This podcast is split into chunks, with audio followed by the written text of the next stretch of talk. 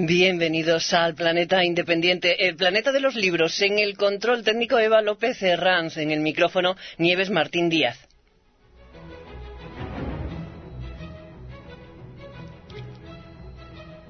El planeta de los libros es diverso y universal, como la literatura, como los lectores y los oyentes que nos escuchan desde cualquier lugar del mundo a través de Internet www.elplanetadeloslibros.com.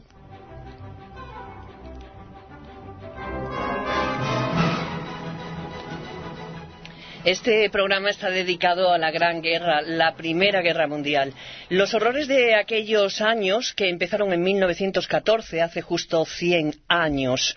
Esos horrores han sido recogidos y analizados en muchos libros, por no hablar de otros soportes, de investigaciones o de artículos. En este programa les recomendaremos algún libro, pero sobre todo nos sirve de guía y conductor un volumen que, junto a textos importantes, ofrece unas increíbles ilustraciones en torno a la y a sus protagonistas materiales, protagonistas materiales e intelectuales. El título del libro Historia en viñetas de la Gran Guerra, del holandés Luis Remakers, publicado en España por Ginger Ape a partir de una compilación de 1919. Para hablar de esta edición española, contamos desde Málaga con su traductor, también responsable de la selección de textos. José María Matás Moreno, bienvenido al Planeta de los Libros. Hola, muchísimas gracias, Nieve, un placer. Bueno, vamos a intentar transmitir en este programa las voces, también las imágenes de una guerra cuyo recuerdo creemos necesario, sobre todo para poder seguir viviendo en paz.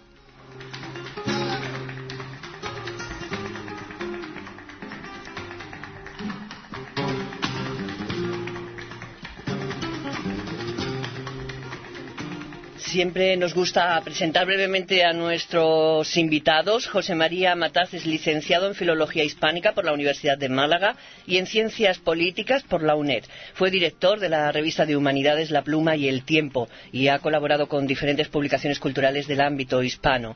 Como escritor destaca su poemario Cristales Rotos, pero también escribe relato, cine, teatro. Ha trabajado en diferentes medios de comunicación malagueños, en radio, televisión, prensa y entre otros trabajos actualmente mantiene su sitio en internet ellibrófago.com y desde 2012 colabora con la editorial andaluza Ginger Ape Books and Films.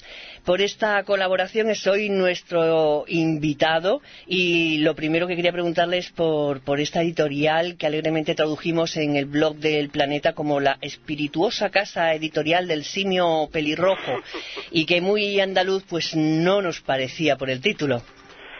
No, realmente no, muy andaluz no suena, ¿verdad?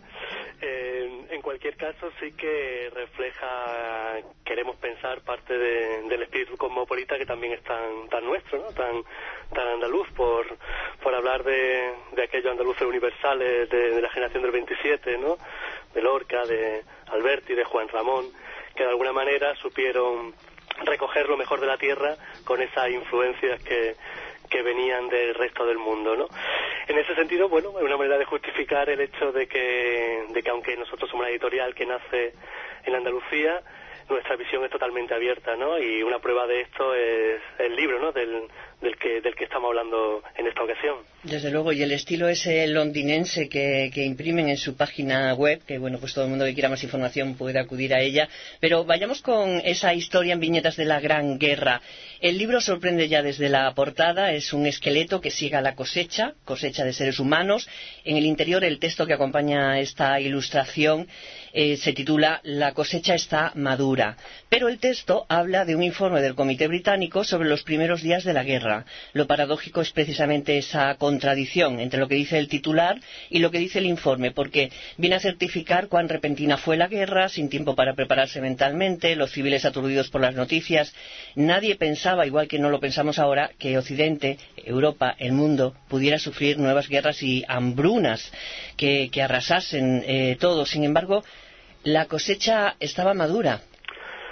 Bueno, de hecho, los historiadores luego han llamado ese periodo, ¿no? que viene justo que precede al, al comienzo de, la, de las hostilidades, ¿no? en el verano de, de 1914, lo han llamado como la paz armada. Es decir, algo había en el ambiente que permitía intuir que, que el avispero que era Europa en aquella época en cualquier momento podía podía saltar por los aires, ¿no? Y con unas consecuencias realmente tremendas.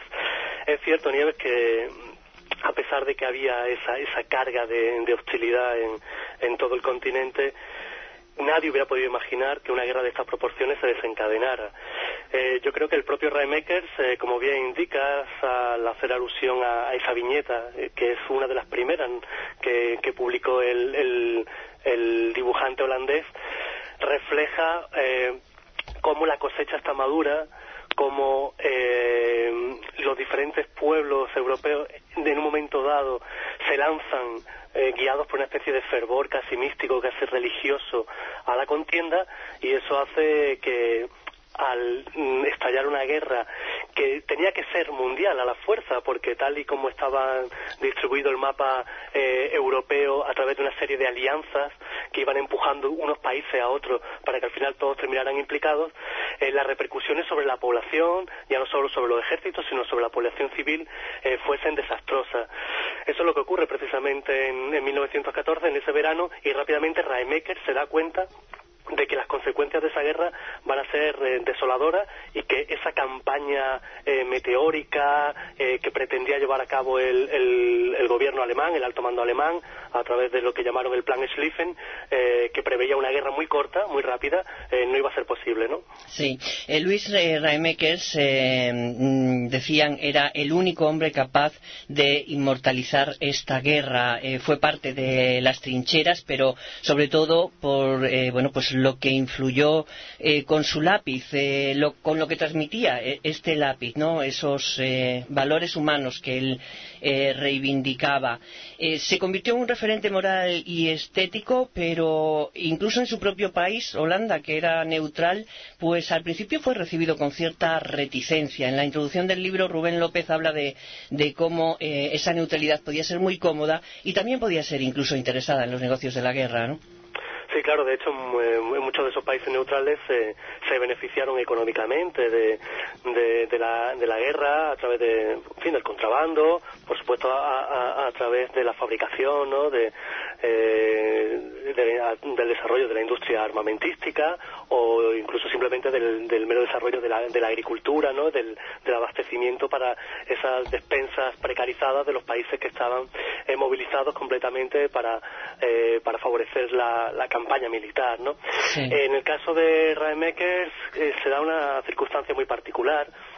Él, como bien has dicho, es holandés, pero es de madre alemana. Eh, y de alguna manera viene a simbolizar eh, esa estupefacción que sienten eh, muchos ciudadanos de la Europa neutral, vamos a llamar, cuando Alemania desencadena la guerra, ¿no? él no daba crédito a lo que se estaba contando durante los primeros días del conflicto de lo que los alemanes estaban haciendo en, en Bélgica.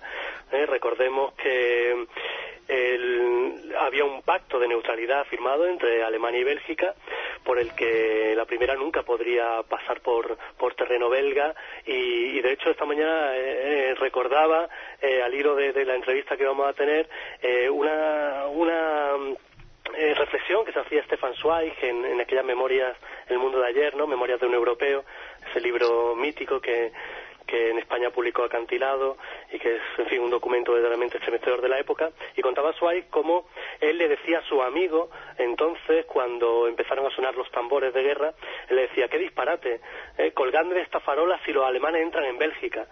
¿eh? le decía su hija a su amigo. Eso es lo que pensaba Reimakers, ¿no? Eh, a pesar de que el clima se había eh, encrespado muchísimo a pesar del asesinato de, de Gabrielo Príncipe, de, Franz Ferdinand, e incluso en aquel momento todavía mucha gente era escéptica sobre la posibilidad de que se, desencadenara una guerra de, este tamaño. El propio Ramequez también. Por eso cuando se produce, cuando le llegan los testimonios, tras la incredulidad, viene el momento de comprobar que realmente sí se estaban cometiendo esa serie de atrocidades y su toma de posición desde aquel momento es inmediata. Él se hace un cruzado de la causa aliada y a partir de ese momento va a poner su pluma al servicio eh, de la propaganda, podríamos decir propaganda entendida en el mejor sentido, él no vende su pluma para servir a unas ideas, sino que él defiende unas ideas que expresa a través de su pluma. Y a partir de ahí pues empieza a, a, dibujar eso, eso, esa imagen estremecedora que todavía a día de hoy siguen conmoviéndonos, ¿no? Claro. Bueno, él empieza, eh, pues, eh, efectivamente, con sus caricaturas que se dirigen, pues, eh, a, criticar, digamos, a, todos, pero efectivamente, principalmente a Alemania, hasta el punto de que ellos ponen precio a su cabeza e incluso hablan de exigir a Holanda, pues, una, una un resarcimiento, ¿no? Por, por lo que consideran unas, unas calumnias, pero no prospera y, bueno, pues, efectivamente, que se va a trabajar eh, con su pluma eh, por el lado aliado. Eh, es tan reconocido que se le llega a comparar con Goya y sus desastres, pero aunque se situara en un lado de la guerra, lo cierto es que muchos intelectuales, escritores, estadistas de todo el mundo, pues han valorado mucho su obra, le han puesto adjetivos como verdad, piedad, coraje, lo que puede hacer a un gran escritor o a un gran intelectual de la época, ¿no? Sí, efectivamente, eh, es espectacular comprobar cómo, cómo su obra eh, en vida, ¿no? Y, más concretamente incluso de manera muy inmediata al, momento en que él hace los dibujos. Creo recordar que recibe la Legión de Honor francesa en 1916. Es decir, dos años después de empezar la guerra, ya Remekers es considerado como una celebridad. Eh, a pesar de que en un primer momento su obra no llega a a despuntar fuera de, de Holanda, ¿no? Eh, de hecho, hasta el, invierno de 1915, concretamente hasta la Navidad, en la que se hace una exposición de su obra en Londres, todavía sigue siendo un gran desconocido. Es justo en ese momento, a través de esa exposición, en la que se abren las puertas a, una selección de sus caricaturas, en que se produce un, como un gran shock, ¿no? en la capital del Reino Unido hay oleadas de gente que empieza a visitar la, exposición, se empieza a correr la voz y el Daily Mail se interesa por la obra de Raimekes, le ofrece colaborar y a partir de ahí se produce esa eclosión que en unos meses va a llevar eh, su obra pues prácticamente por los cinco continentes, ¿no? El salto inmediato va a ser a Estados Unidos donde realmente va a tener su gran lanzadera, ¿no? A, eh, nivel mundial. Eh, cientos de cabeceras de estadounidenses van a publicar sus caricaturas y entonces de ahí van a venir muchas de esas frases que ahora recogemos ¿no? en, esta obra eh, de personalidades como Theodore Roosevelt o como el propio presidente Wilson, que hablan de, alguien que supuso prácticamente como mm, si fuera un 10 batallones, ¿no? Eh, una influencia tremenda en el desarrollo de, de la guerra, por un lado, tanto para dar moral al bando aliado como para eh, llevar la opinión pública mundial, especialmente de los países neutrales, en contra de Alemania. Eh, tú lo has dicho, Alemania sale muy mal parada en, la obra, el retrato que se hace del Kaiser, de Ludendorff, de Hindenburg, del alto mando, de en fin, de todo lo que tiene que ver, todo lo que huele a la cultura alemana, a la cultura, eh, es caricaturizado de una manera grotesca en algunas ocasiones, pero sí viene, viene cierto que Remekes coge elementos reales que él amplifica ¿eh? y pone el, el, punto de mira en esos acontecimientos más trágicos, en esos actos más atroces de la guerra, que por supuesto se cometieron en ambos bandos, pero que él utiliza de una manera partidista, ¿no? Bueno, hay muchos textos interesantes en este libro, aparte de las ilustraciones de Ray Eh, por ejemplo, creo que fue en Facebook donde en Facebook estuvimos eh, ya destacando una eh, que nos pareció eh, tremenda, que iba con el título El compañero de Satán y el, texto pertenece a Ben Hardy, un general que lo escribe en 1911, antes del inicio de la Gran Guerra, bajo el título Alemania y la próxima guerra, y dice literalmente, la guerra es tan divina como el comer y el beber no sé si, en fin, eh, a, ustedes les impresionó tanto estas palabras, pero eh, eh, luego además continúa el general. La guerra es el factor más importante en la promoción de la cultura y el poder. Y lo cierto es que aunque estemos en contra, por supuesto, de eso, pero sí hay una conexión, hay una relación entre cultura, guerra y poder de la que no se suele hablar cuando hablamos de cultura. Cuando hablamos de cultura parece que todo es bonito y, sin embargo, hay una lucha tremenda, ¿no? satánica incluso puede ser.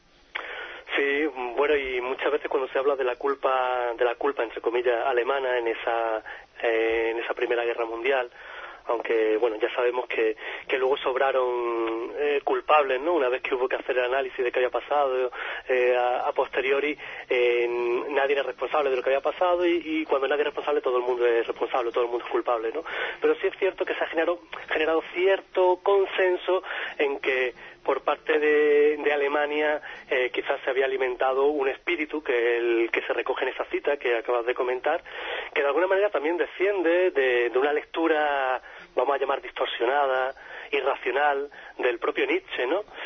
Y es esa esa defensa, eh, ese elogio de, de, una cultura viril, de la voluntad de poder, que como digo, mal entendida, eh, puede llevar a este tipo de, de desvaríos ¿no? y, de desvíos.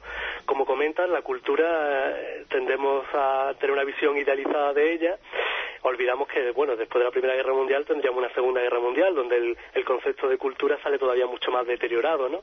Yo siempre recuerdo a, los textos de George Steiner, ¿no? Cuando, cuando analiza cómo una sociedad más culta de, la Europa de, los años 30 pudo llevar al mundo al abismo de la, de la Segunda Guerra Mundial y al Holocausto. Cultura no siempre es sinónimo de, ni de humanidad ni de humanismo. Y la, en la Primera Guerra Mundial tenemos un ejemplo. Eh, es muy sintomático como en 1914 había eh, una mayoría que llamaríamos la mayoría social, ¿no? Había una mayoría, mayoría ciudadana en Europa que estaba a favor de la guerra. Incluso la socialdemocracia, que se había caracterizado por ser internacionalista, en aquel momento cae bajo el, yugo, podríamos decir, del nacionalismo y utiliza sus tribunas para, para llamar a sus países a, una guerra que iba a ser fratricida, ¿no? Por lo tanto, mucho cuidado cuando hablamos de, cultura en mayúsculas sin, sin, matices, ¿no? Sí.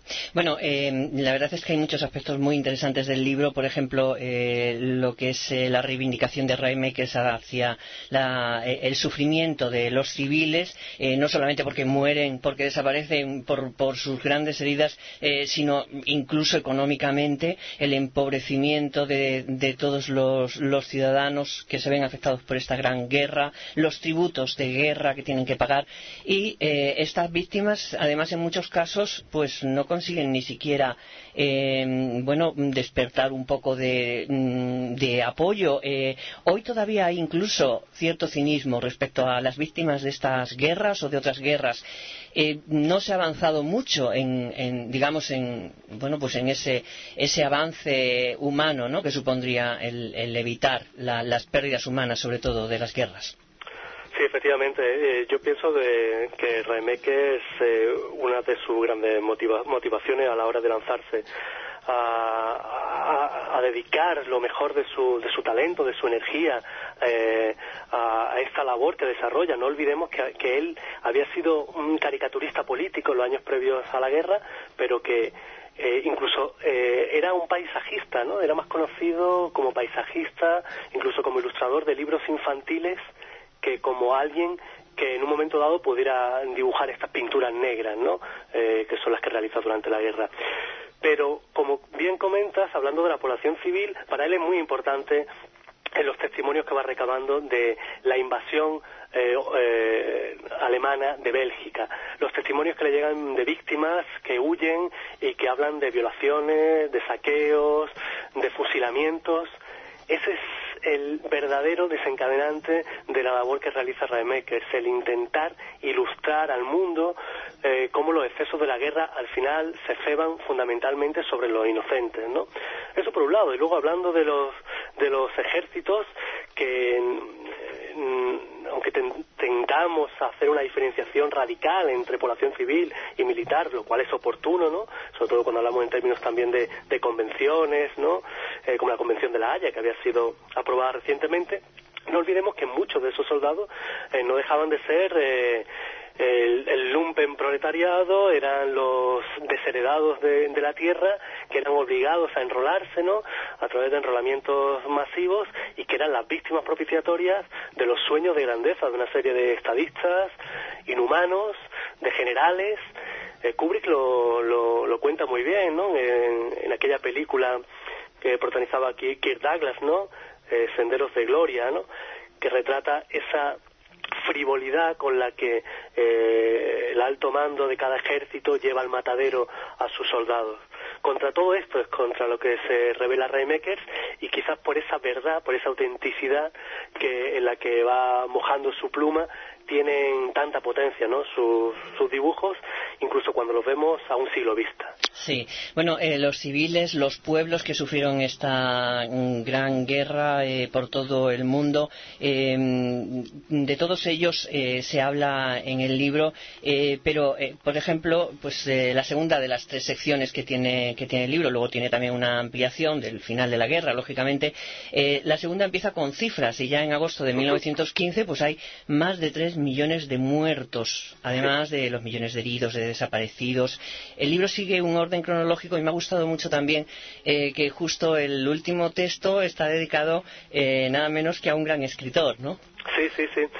Eh, sí, bien, como Menos mal que él no murió, ¿no? solamente fue herido, porque si no hubiéramos perdido toda su obra y a saber las obras literarias y de otro tipo que habremos perdido en esa gran guerra. Por supuesto, tantos murieron, ¿verdad? Y, y tanta obra. Y, eh, maestra, lo hemos perdido con toda seguridad entre los 10 millones eh, aproximadamente, ¿no? Pues pudieron ser muchos más eh, 10 millones de bajas que, que, se, llevó la Primera Guerra Mundial.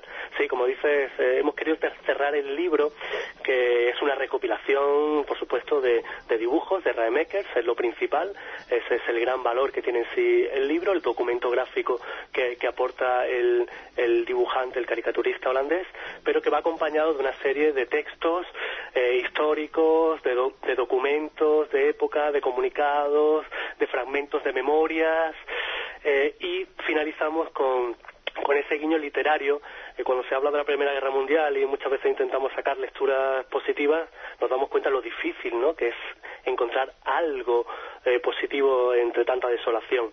Por eso quizás para terminar el libro queríamos dejar como una pequeña pincelada de color, ¿no? Entre tanto gris, entre tanto negro como el que el libro amalgama.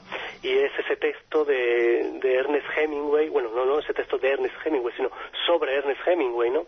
Se trata del fragmento de una crónica que publicó The New York Sun en enero de 1919, en la que se habla de el retorno del primer norteamericano eh, herido en el frente italiano, ¿eh? que había sido eh, traído de vuelta a casa en un transatlántico, ¿no? Y se describe como ese soldado que había sido conductor de ambulancias y que, en fin, había recibido una brutal descarga de metralla, que le había, bueno, taladrado prácticamente la piel de arriba abajo, pues, en fin, como Ernest Hemingway, ese soldado, eh, regresa y, en fin, recibe eh, de alguna manera el, reconocimiento de sus compatriotas, no por lo que luego será, por ese gran escritor, escritor, por cierto, que, escribió una novela ambientada en la Primera Guerra Mundial, La diosa de las armas, sino como un soldado, un soldado de fortuna más en aquel teatro siniestro de la guerra en Europa. Sí, bueno, eh, las ilustraciones de Remakers desde luego son eh, tremendas, ¿no? yo si me tuviera que quedar con una, quizás fuera esa calavera de la página 55 que está bien oronda y que tiene una grandísima copa de algo que me imagino que es sangre. Pero eh, mm, ya, bueno, tenemos que, ir pensando en nuestra limitación habitual de tiempo. Y yo quería eh, preguntarle a José María Matas por otro libro que acaba de sacar Ginger Ape, que se titula Viaje alrededor del mundo durante la Gran Guerra. Eh, vamos, que, preguntarle por este y por alguna otra recomendación de libros brevemente que nos quiera que nos quiera hacer. Bueno, pues sí, efectivamente, es nuestra novedad más reciente, lleva solo unos días en, librerías este libro que de alguna manera está conectado con el otro por el tema de, la Gran Guerra, por el contexto histórico, aunque en el caso del libro de Lorenzo Bello, de este autor español prácticamente desconocido y olvidado, de hecho este fue su único, su único libro, esta crónica eh, a través del mundo, eh, como digo, comparte ese contexto histórico, pero luego este es un libro eminentemente de viajes en que describe Lorenzo Bello pues su odisea recorriendo el mundo desde que parte en Filipinas hasta que vuelve al que era su hogar, porque él vivía en Filipinas, trabajaba para la Compañía General de Tabacos, y mm, realmente es un gozo eh, acompañar a, Bello por esta, por esta aventura ¿no? a través del mundo. Es un libro que tiene a la guerra de fondo, de hecho hay alusiones permanentes al conflicto, a esos submarinos que, que de vez en cuando dejan, eh, asoman por la superficie del mar, pero no es un libro bélico eh, y de alguna manera es casi una celebración de la vida en, en, tiempos de muerte, ¿no? Sí, bueno, hay además de libros y de muchos documentos, mm, principalmente por este aniversario, eh, muchos eventos eh, sobre la Gran Guerra en todo el mundo, también en Madrid. De las convocatorias que nos han llegado, hay una que creemos interesante y que será el próximo 11 de noviembre en la Biblioteca Nacional, organizada por las embajadas de Hungría y Austria en colaboración con la Universidad Complutense. Vienen expertos de Austria, Hungría y de España, como no, eh, a exponer sus diversas ponencias bajo un mismo título, Memorias de la Primera Guerra Mundial y los cambios culturales del centro de Europa. Eh, por supuesto, en todas estas instituciones tendrán más información detallada. Eh, José María Matas, algo rápidamente que añadir a todo lo que hemos dicho. Nada, que ha sido un placer eh, estar con, con vosotros y que quedémonos con, con los aspectos positivos que, podamos extraer de, de, este conflicto, con esas lecturas. Iba a decir que aprovechemos no repetir la historia, aunque parece que estamos condenados una y otra vez a caer en los mismos errores, pero de alguna manera reconozcamos que por lo menos en Europa el panorama es completamente diferente que hace un siglo y que a pesar de los problemas acuciantes que tenemos, de esta crisis económica, de estas grandes dificultades por las que atravesamos en muchos países, al menos eh, eh, la situación geopolítica nos permite ser mucho más optimistas que en 1914. Mm, bueno, eso esperamos. Lo único es que eh, la verdad es que miedo da, ¿no? Cuando uno ve cuando empiezan las grandes guerras inesperadas por todo por todas las sociedades. ¿no? muy, muy atentos, sí. bueno, pues le deseamos que más que nunca, pues que esté en paz y que y que vuelva a este planeta de los libros en cuanto pueda. Muchísimas gracias, estaré encantado de hacerlo. Un abrazo. Un abrazo.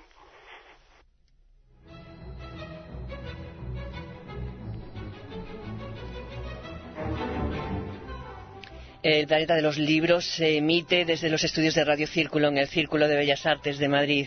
Esta decimoprimera temporada seguimos los jueves a las 8 de la tarde y todos los días en www.elplanetadeloslibros.com. Ahí guardamos los programas para que los escuchen siempre que quieran. Pueden escribirnos a través de las redes sociales Facebook, Twitter, LinkedIn y también a participación arroba elplanetadeloslibros.com. Terminamos dando las gracias a todos los que nos han escuchado y por supuesto a nuestro invitado invitado. Hasta el próximo jueves, como siempre, que sean muy felices.